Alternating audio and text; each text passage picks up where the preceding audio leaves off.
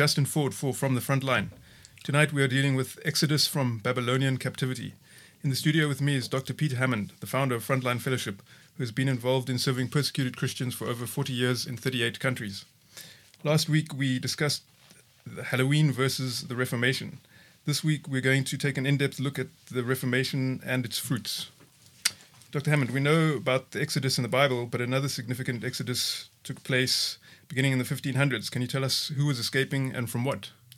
Yes, it's interesting. The Protestant Exodus from the Catholic Church and its struggles in the wilderness, which followed in the 16th, 17th centuries, kind of paralleling what happened in the 15th century BC, because that's when the exodus from Egypt of the people of Israel took place. So here we are, uh, 3,000 years later, and this is an exodus from Egypt this is an exodus from what Martin Luther called the Babylonian captivity of the church, the Roman church being more like Babylon than, than the, the biblical Jerusalem, so to speak. So the Protestant exodus that started with Martin Luther's brave stand against the papacy, followed by Ulrich Zwingli and William Tyndale and the second generation reformers like John Calvin. Uh, that parallels in large extent the Exodus. But I think in this case you can say it's exodus from the Babylonian captivity of the Roman Catholic papacy. What sort of church experience were Christians having prior to the Reformation? Were their spiritual needs being met? Was the flock being led by good shepherds? Short answers no. Um, it was a bad experience, and no, they were not having the spiritual needs met, and they were not being led as good shepherds. The church before the Reformation was basically a church without the Bible, and a church without the Bible is about as useless as a lighthouse without lights and a candlestick without a candle or a motor vehicle without an engine because the Bible is the foundation. The priests and the people, or they called them the laity, knew scarcely anything about God's word or on the way of salvation in Christ. And Bishop J.C. Ryle described the situation in these words The immense majority of the clergy did little more than say masses and offer up pretended sacrifices repeat Latin prayers and chant Latin hymns, which of course most of the people could not understand. Latin was the language of the intelligentsia, the academics. It was not known by the average uh, worker. And the average uh, priest um, heard confessions, he granted absolutions, apparently, you know, as though man can give absolution or forgiveness of sins. He gave extreme unction, which was basically last rites to the dying and he took money to get dead people out of purgatory. I mean, literally, you know, pay me money, and um, I'll guarantee that your dead relative and so on will go straight from purgatory uh, to paradise. So Bishop Latimer observed, when the devil gets influence in the church, up go the candles and down goes the preaching. And in fact, Hugh Latimer uh, did a research and discovered that quarterly sermons, that's once every three months, was prescribed for the clergy, but not insisted upon. You could be in a church and not even and attend every Sunday service, not hear four sermons in a year um, in many Catholic churches. So Latimer noticed that while the Mass was never left unsaid for a single Sunday, sermons might be omitted for 20 Sundays in succession. Indeed, if you preached a lot, that incurred suspicion of being a heretic. so if you expounding the Bible, you must be a heretic. And that was the attitude in the church before the Reformation. Bishop Hooper, who along with Bishop Latimer was later burned alive at the stake under Bloody Mary, he did a survey in 1551, and, and Bishop Hooper found that out of 311 clergy that they'd surveyed in his diocese, 168 were unable to repeat the Ten Commandments. 31 of those 168 couldn't even say in which part of Scripture the Ten Commandments were to be found. 40 could not tell what uh, where the Lord's Prayer was written, where you could find it, and 31 of the 40 did not even know who the author of the Lord's Prayer was, which you would think, well, the title like Lord's Prayer should be fairly obvious. So the situation was pretty dire. Um, Dr. Hammond, can you quickly distinguish between a Mass and a sermon? Yes, well, a Mass is meant to be a sacrifice. So people in the Middle Ages churches, in Roman Catholic churches, uh, they came to church not to hear a message, not to hear the scripture read or anything like that, uh, not to worship. They didn't. They they came to stand for the whole service. There were no pews at the time, and they um, participated in the mass, but only part of the mass because they weren't allowed to get the um, the fruit of the vine. They didn't have the the grape juice or or the um, wine. They were only there to get the wafer because the the fruit of the vine was reserved for the clergy. So the Mass was a celebration of, um, well, it's it's not a Eucharist where we call it a commemoration Lord's Supper, a celebratory service, uh, thanking Lord for his sacrifice. But the Mass is meant to be a sacrifice. So the priest, in a Roman Catholic understanding, is performing a sacrifice. And so he's re sacrificing Christ on the cross in the Mass. And you're getting not a token to remember his body and blood by, but you're receiving the actual body and blood of Christ. So the Mass is a ritual, it's a sacrifice, and it's meant to be providing the actual body and blood of Christ to the person, um, as opposed to a sermon, which is, correctly speaking, should be Bible teaching, biblical exposition, preaching, uh, aiming at the heart and the head for a change of mind, a change of heart, and a change of conduct. So, uh, attending a ritualistic sacrifice as opposed to coming to hear a message that will hopefully change your heart, attitude, and mind, that's the difference between a mass and a sermon. Today we find the idea of relics rather quaint, a mental relic of the past, so to speak. Why don't we believe in relics today, Dr. Hammond? Well, we certainly shouldn't believe in relics, uh, and the kind of relics we have today would be different. But the Roman Catholic Church in the Middle Ages, before the Reformation, taught its members to seek spiritual benefits from so called relics of dead saints and to treat them with divine honor. And when you think, well, what could compose a relic? um, Calvin had an inventory of relics, and uh, uh, Hog- Hobart Seymour, in his pilgrimage to Rome, catalogues some of the ludicrous swindles which were perpetrated by the Church of Rome. These included pieces of wood of the true cross, enough pieces of the true cross to build a l- large ship. In fact, some said you could build an ark with the amount of true crosses around Europe. Uh, thorns professing to be part of the Lord's crown of thorns, enough to make a massive bonfire, by the way. Um, but these were all meant to be uh, from the actual crown of thorns. At least 40 nails said to have been used at the crucifixion, whereas, of course, only three would have been used. Four spearheads, purporting each one to be the one that pierced the Lord's side. At least three seamless coats of Christ, for which the soldiers had cast lots. Considering you only had that one coat, it makes you wonder. Uh, St. James's hand, bones of Mary Magdalene, toenails from St. Edmund, some bread, purportedly to have been used by Christ at the Last Supper. It must have had a lot of um, green and mold in it. And uh, a girdle of the Virgin Mary, milk from the Virgin Mary, for goodness sakes. And the Royal Commissioners of Henry VIII examined a vial at the Abbey of Gloucestershire, which was said to be the blood of Christ, but the commissioners found it contained the blood of a duck. Now, these are just some of the literally thousands of profane and vile inventions, fabrications, deceptions which Roman priests and friars imposed on the people before the Reformation. They must have known they were deceiving the people, yet they persisted in presenting these lies and frauds and requiring that ignorant laity believe them. Uh, I think something like today, where you expected to believe the uh, frauds uh, offered by uh, Saint Fauci and his branch COVIDians and the COVID cult, salvation by vaccination, and the whole lockdown lunacy, masquerade madness, and you're meant to believe in these very unscientific things. And if you question it, you know, I mean, you could lose your job as a doctor and things like that. So sometimes the priests induced dying sinners to give vast tracts of lands to abbeys and monasteries in order to atone for their bad lives. So, in one way or another, uh, it seems that the priests, the friars, and, and the monks were continually separating sinners from the money and accumulating massive amounts of property and wealth in the hands of the Roman Church, so that in some countries, as much as a third of the land might be owned by the clergy. Now, you know, we shouldn't be too harsh in judging these people of those times, perhaps, because a starving man in a famine may be reduced to eating rats and rubbish rather than die of hunger. And I mean, we can understand it can happen.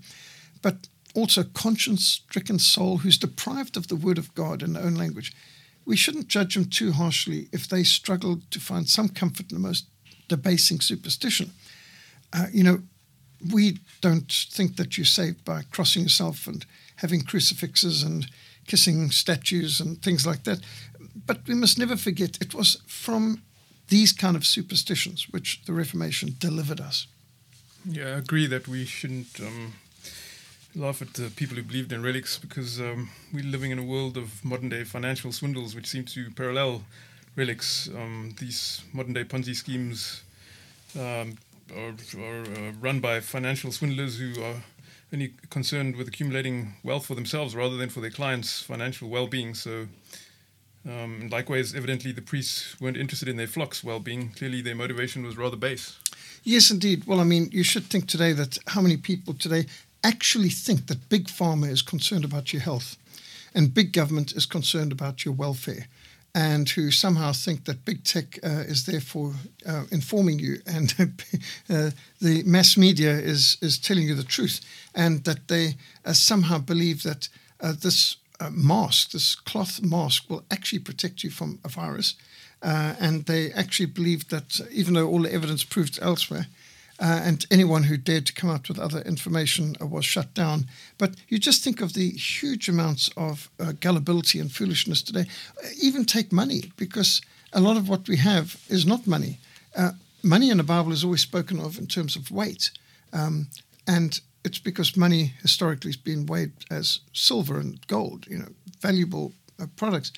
And um, somewhere along the line, we were persuaded to put up with promissory notes and uh, that's the origin of paper money. Now, pa- paper is not money.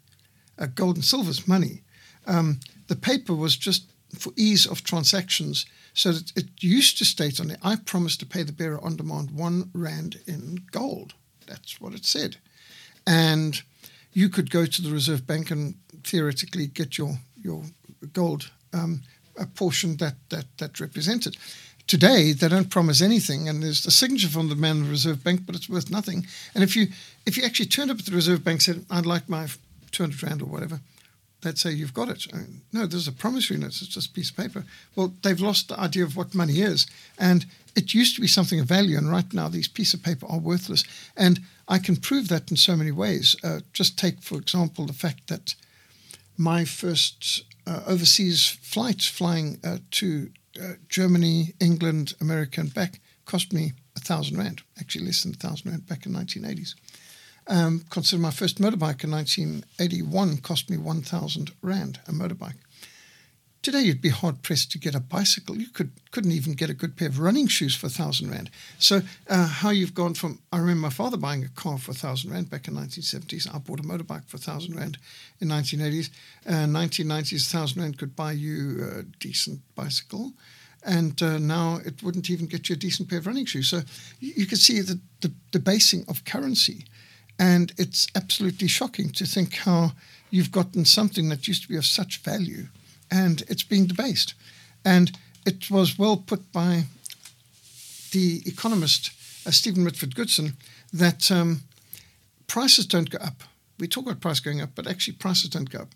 Uh, money gets debased. So his example was in the Roman Empire 2,000 years ago, to get a toga with a belt and sandals would cost you about a one gold coin. He said, today to get a suit, belt, and uh, leather shoes would cost you a gold coin. He said, the price hasn't changed, but the, the money's been debased. And I think that's what so often does happen. So uh, it's, it's vital for us not to be gullible, uh, to recognize real value uh, in real things. So, yes, what we've got right now is the power of the priests was actually practically despotic back in, in the Middle Ages because people depended on them for everything. They were the literate, they were the educated, and they apparently had the keys to the kingdom, and the Pope could decide who goes to heaven, who goes to hell. And so the priests and the friars were used for every purpose except the advancement of the Christian faith. And it seemed that their primary object was power. To them, confession had to be made, and without the absolution and extreme unction, last rites, no professing Christian could be saved or enter heaven. Without their masses, no soul could be redeemed from purgatory. In short, to all intents and purposes, the priests were the mediators between Christ and man. And to please and honor the Roman Catholic Church was a devout Christian's first duty, and to injure them was the greatest of sins. And when the indulgences issued in 1498, with the authority of the Pope claimed to absolve people from usury, that's charging interest, which is what all of our banks do these days, which is condemned in the Bible, uh, to absolve people from usury, theft, manslaughter, fornication, and all crime whatsoever, except smiting or hitting the clergy and conspiring against the Pope. That's interesting that that's the worst crime. That's like today, the worst crime you can commit in most countries is uh, tax evasion. Although in South Africa, that would be the worst crime you could commit is illicit diamond buying, which is uh, any uncut diamond by uh, virtue of its existence belongs to De Beers, which is bizarre. You might have dug it out of the ground in your own farm. You might have uh, scuba dived off the mouth of the Orange River and found it in your ocean bed. It still belongs to De Beers. By, and that's not just in South Africa, that's true for Botswana and Namibia as well. That uh, uh, the worst crime you can commit in this country, even worse than tax evasion, if you can imagine, obviously much, much, much worse than murder, um, is uh, illicit diamond buying, which means any uncut diamond belongs to De Beers. Let's you kind of get down to who's the power behind the throne. To know who rules over you, uh, see who you can't criticize. And, well, uh, in the Middle Ages, it plainly was you couldn't stand against the Pope. You'd be accused of blasphemy and be burned at the stake and things like that. So, yes, they, they were actually power mad. Uh, Dr. Hammond, you're not painting a very flattering portrait of pre Reformation priests. Good. Um, I didn't want to. Uh, they, they, didn't need any flattery at all. Because before the Reformation, the lives of the clergy were simply scandalous. There were brothels in the Vatican. The popes and cardinals and bishops openly consorted with prostitutes, engaged in the most debauched orgies that nobody would want to discuss. The local priests actually became notorious for gluttony. I mean, just think of in the Robin Hood tales, uh, Friar Tuck is always depicted as, as extremely round. Um, drunkenness, of course, and gambling, and of course, that's a stereotype of the Middle Ages friars and monks is that they were gluttons, drunkards, and gamblers.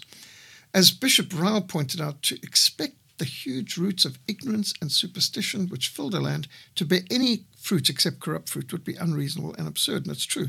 You know, you've got bad roots, you'll have bad fruit. Bad biblical doctrine leads to, uh, you know, very bad behavior. Uh, so belief affects behavior, creed affects conduct. Contemporary art depicts friars as foxes preaching with the neck of a stolen goose peeping out of the hood behind, as wolves giving absolution with a sheep partially concealed under their cloaks, or as apes sitting on a sick man's bed with a crucifix in one hand and the other hand in a suffering person's pocket, stealing his purse. Such public contempt in art reflects the scorn with which the clergy was held at that time.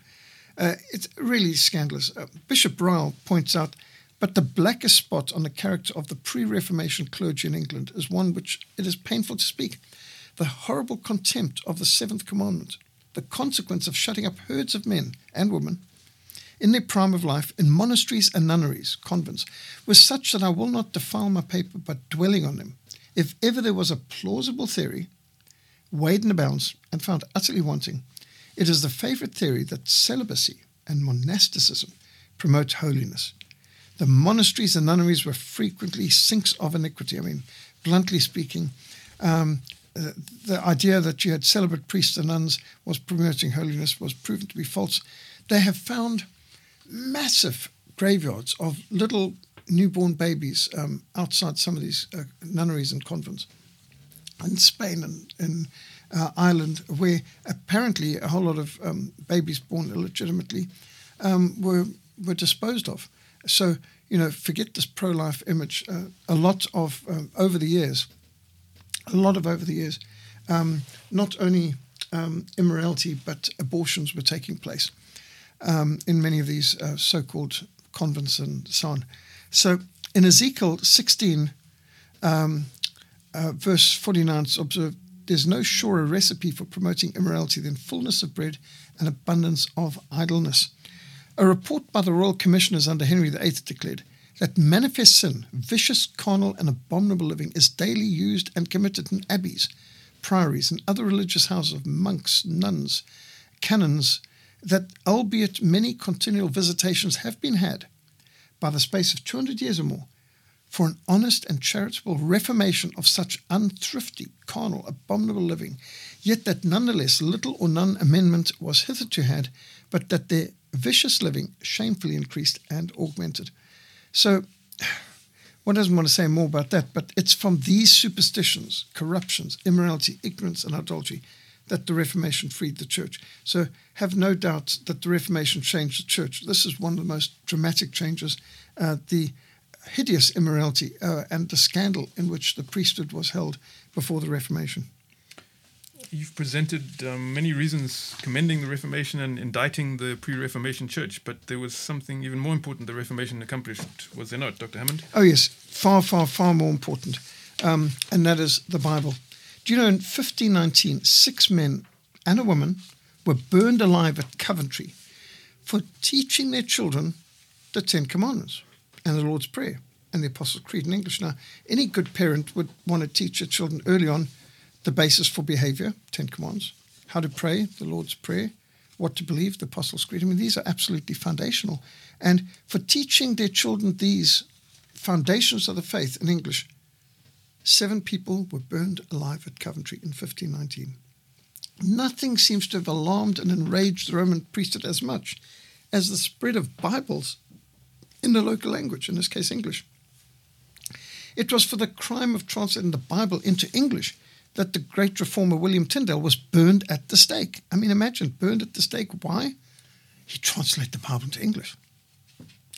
The, of all aspects which combined to make up the Reformation, no other aspect received such bitter opposition as the translation and the circulation of the scriptures, because the translation of the Bible as the Word of God struck a blow at the root of the whole Roman Catholic papist idolatrous system.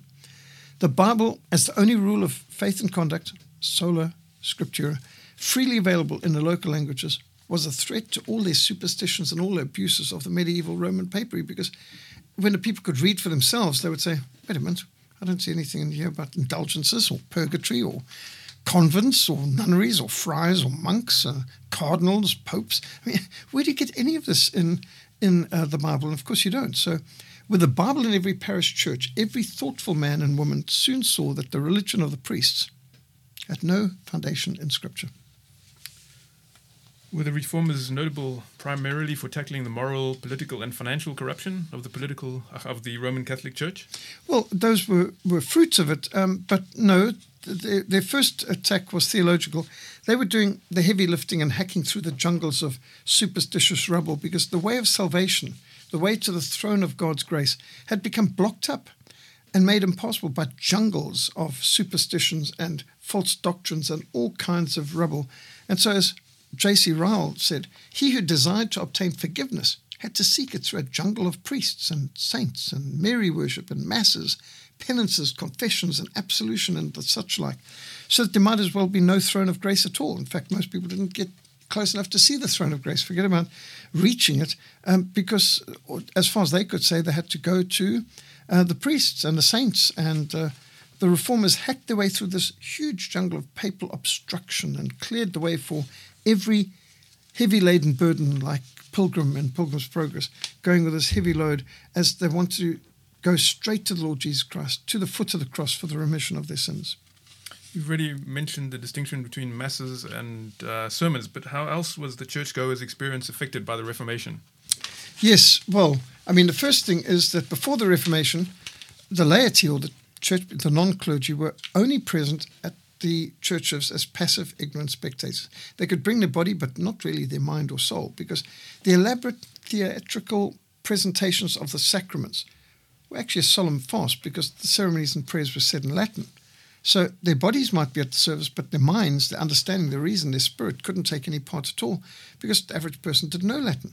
So for this reason, the 24th article of the Church of England declared, this is in the 39 Articles, foundation of the Reformed Church of England, it is a thing totally repugnant to the Word of God and the custom of the primitive church to have public prayer in the church or to minister sacraments in a tongue not understood by the people.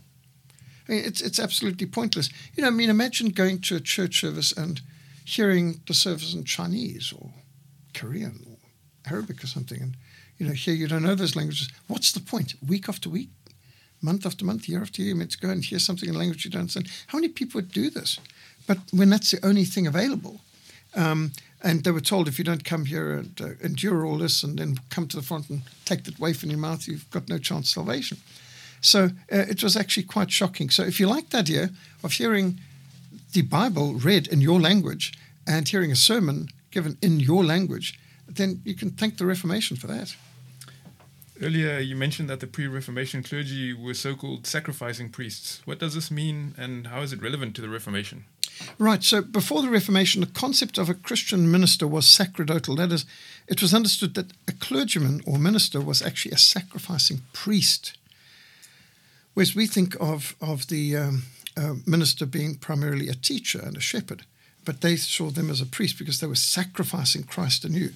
And so the clergy were understood to hold the keys of heaven, the keys of the kingdom. And so they were actually mediators between God and man, which is what the idea of a priest is. A priest is a holy bridge builder. The priest stands between God and man. He speaks to God on behalf of man. He speaks to man on behalf of God. And he's the, he's the bridge. Uh, whereas the reformer says, no, no, no, you all have access to God. Um, Solus Christus, Christ alone is the head of the church. So the reformers brought the office of the clergy down to its scripture level. We're not priests except in the sense that all believers are priests and that we've got access to God directly through the merits of Christ. So the reformers stripped the idea of a minister entirely of any sacerdotal character. We're not performing sacrifice. Christ died once for all and never to be repeated sacrifice.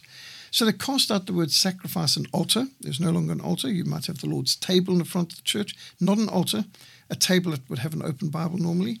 They taught that clergy were pastors, which means shepherds, ambassadors, yes, messengers, witnesses, yes, evangelists, teachers, ministers, or servants of the word and the sacraments.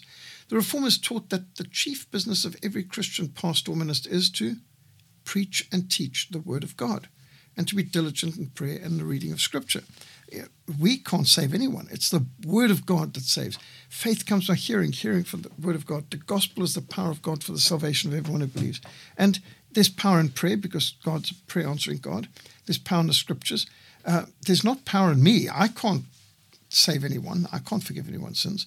Uh, and so the reformers taught the immense superiority of the pulpit to the confessional.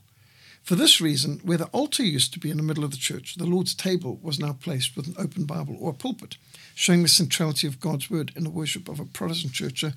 We come to church primarily to give true worship, which is worshipping in spirit and in truth, and to bring our minds to be renewed and our spirits to be revived. And uh, of course, we want to be living sacrifices, but we don't come just to observe a sacrifice performed by a priest where we get some kind of sacrificial benefit uh, just by going forward and opening our mouths and then insert a wafer in it. Uh, unfortunately, that was the Middle Ages idea. Uh, but we go to church primarily to be taught, discipled, uh, to worship, and by worship we mean that we sing the hymns, uh, we sing the scriptures, we sing the psalms, and may the words of my mouth and the meditation of my heart be acceptable in your sight. You've already mentioned monasteries um, and quoted Bishop Ryle um, indicting them. Was there nothing good about the monastic life? Wasn't Martin Luther, for example, a monk? Well, yes, uh, that's true. Martin Luther was a monk. In fact, there were quite a few of important reformers who started out as monks. And um, the monks, of course, initially were good um, in that the original idea of a monk was really as a missionary. And uh, Europe was in many ways evangelized, Christianized, discipled, uh, catechized by the monks. And the monasteries, in many cases, originally were mission stations. And so you mustn't condemn all monks of all time, you know, like Boniface and others who were just outstanding uh, missionaries too. Uh, so originally, the monasteries were places to study God's word. They were a place of libraries. Uh, they were a place where they made copies of the scriptures, where there were students of, of the original languages. Although in many cases they were just students of Latin, but in some cases they might have been students of Hebrew and Greek as well. That was rare um, before the Reformation, though.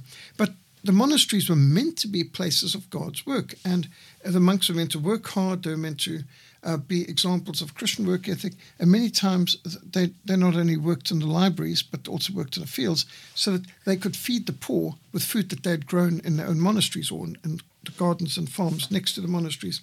So um, it wasn't necessarily bad to be a monk before, but unfortunately it had gotten so corrupted because of the huge amount of people who, out of guilty consciences perhaps, had donated to the monasteries their manor, manors and uh, lands and, and treasures. So that uh, unfortunately the um, monastic orders had become fabulously wealthy with phenomenal power, and there'd been a lot of corruption, sadly.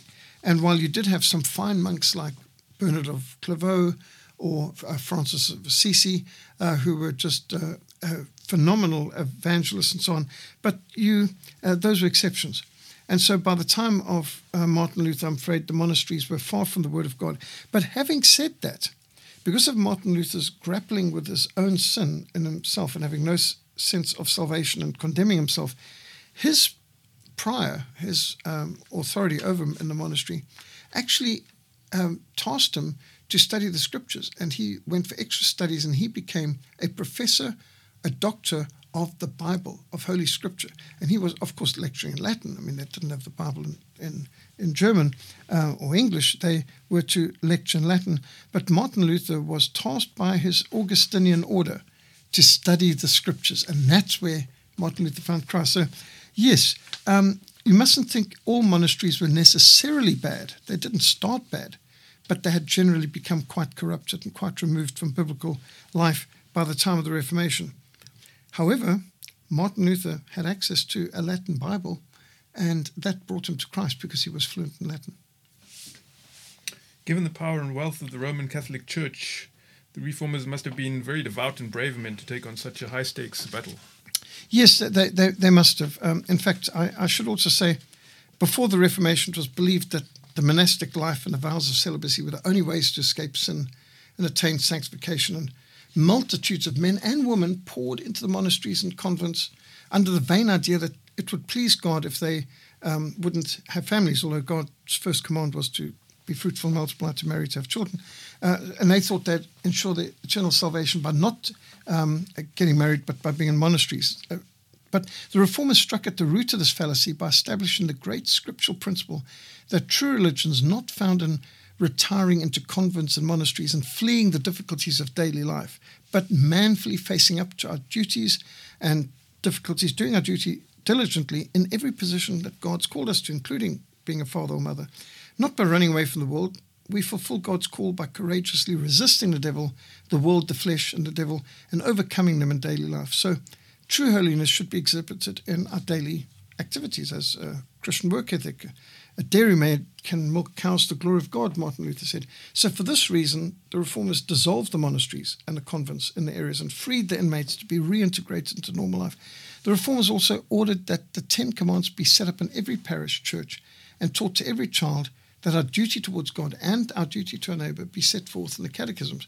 And they insisted you cannot become saints by shirking your duty in society. So, given the wealth and power of the Roman Catholic Church, the reformers um, were taking on very powerful odds. So, we need to continually remember that Reformation was won for us by the blood of tens of thousands of martyrs. I mean, people laid down their lives. Uh, the reformers were burned at the stake. Bible translators burned at the stake. People were uh, dealt with in the most hideous ways, Waldensians and uh, many others. It's not only by their preaching and praying and by their writing and legislation, but by their sacrifices that our religious freedoms and liberty and freedom of conscience and Christian heritage was won. So, yes, we need to remember this was a David versus Goliath event. Was the titanic struggle between the Roman Catholic Church and the reformers worth it in the end? Well, we must say yes, uh, yes, and yes, uh, amen, over and over. We must continually thank God for the Reformation because it lit the flames of knowledge and freedom, which we must ensure are never allowed to be extinguished or to grow dim because the Reformation brought us the Bible. The Reformation found churches steeped in ignorance, left them in possession of knowledge. It found them without Bibles and left them with the Word of God in their own language in every parish. It found them in darkness left them in light. It found them bound in fear and superstition and left them enjoying liberty and peace, which only Christ can give. The, the reformers found the people in the Middle Ages strangers to the blood of Christ's atonement, strangers to faith and grace and holiness, and left them with the key to all these blessings in their hands. It found them blind, spiritually blind, left them with spiritual eyes to see. It found them slaves to superstition, set them free to serve Christ. And as Bishop Ryle so well wrote, are we to return to a church which boasts that she is infallible and never changes, to a church which has never repented of their pre Reformation superstitions and abominations, to a church which has never confessed and abjured her countless corruptions? Are we to go back to gross ignorance of true religion? Shame on us, I say, if we entertain the idea for a moment. Let the Israelite return to Egypt, if he will. Let the prodigal go back to his husks amongst the swine. Let the dog return to his vomit. But let no Englishman with brains in his head ever listen to the idea of exchanging Protestantism for popery or returning to the bondage of the Church of Rome. No, indeed, God forbid the man who counsels such base apostasy and suicidal folly must be judicially blind. The iron collar has been broken. Let us not put it on again. The prison has been thrown open. Let us not resume the yoke and return to our chains. Let us not go back to ignorance, superstition, priesthood, and immorality. Uh, that's all a quote from Bishop Ryle. Uh, if you have a Bible in your own language and enjoy to read it and study God's Word in your own language, remember you owe that Bible to the Reformation.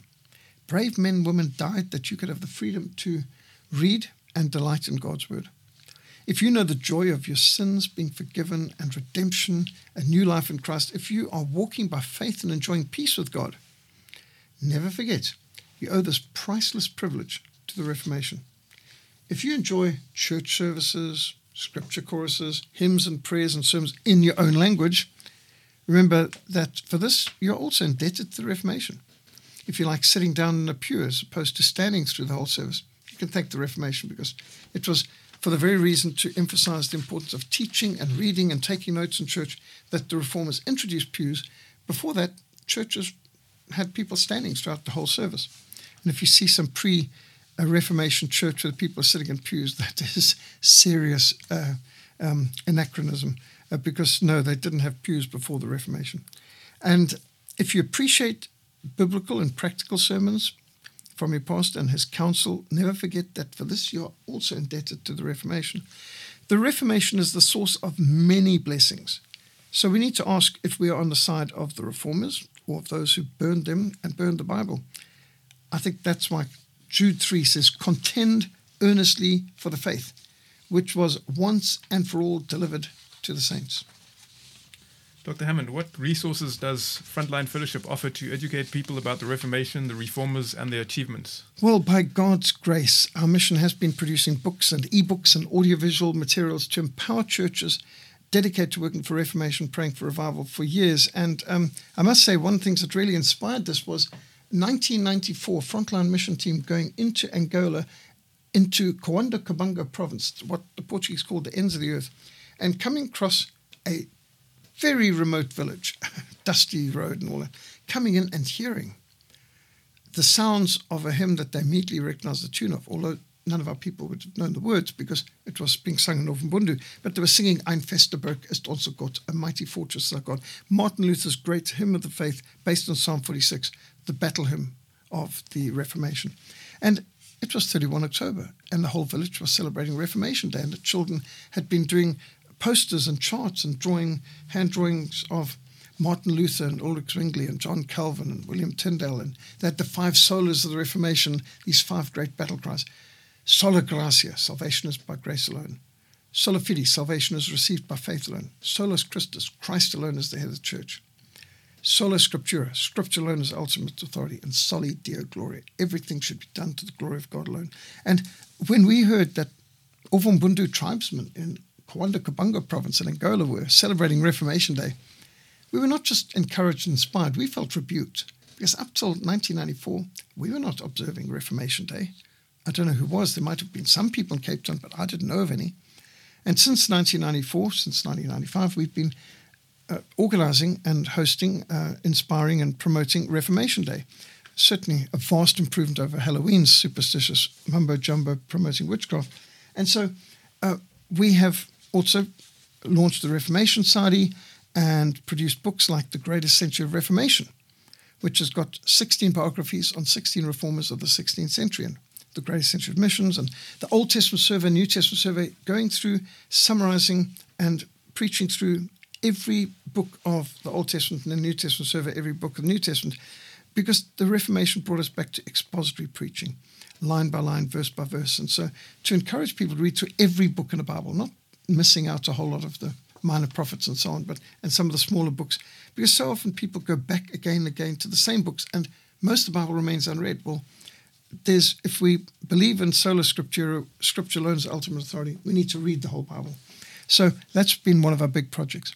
The Power of Prayer Handbook: How do we reform and revive our prayer life? Well, taking Martin Luther's guidelines of how to pray the Psalms and pray the Scriptures, we put together the Power of Prayer Handbook reforming our families. My wife Lenora put together this reforming our families, how to reform our families. Well, that's the basic building block of society.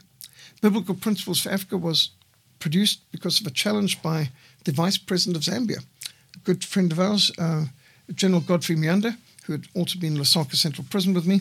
And uh, he said to me, could I not produce a small book that summarized all of these? I brought him a large collection, a shelf full of great books on biblical economics and crime and punishment and biblical principles government, all sorts of things, education.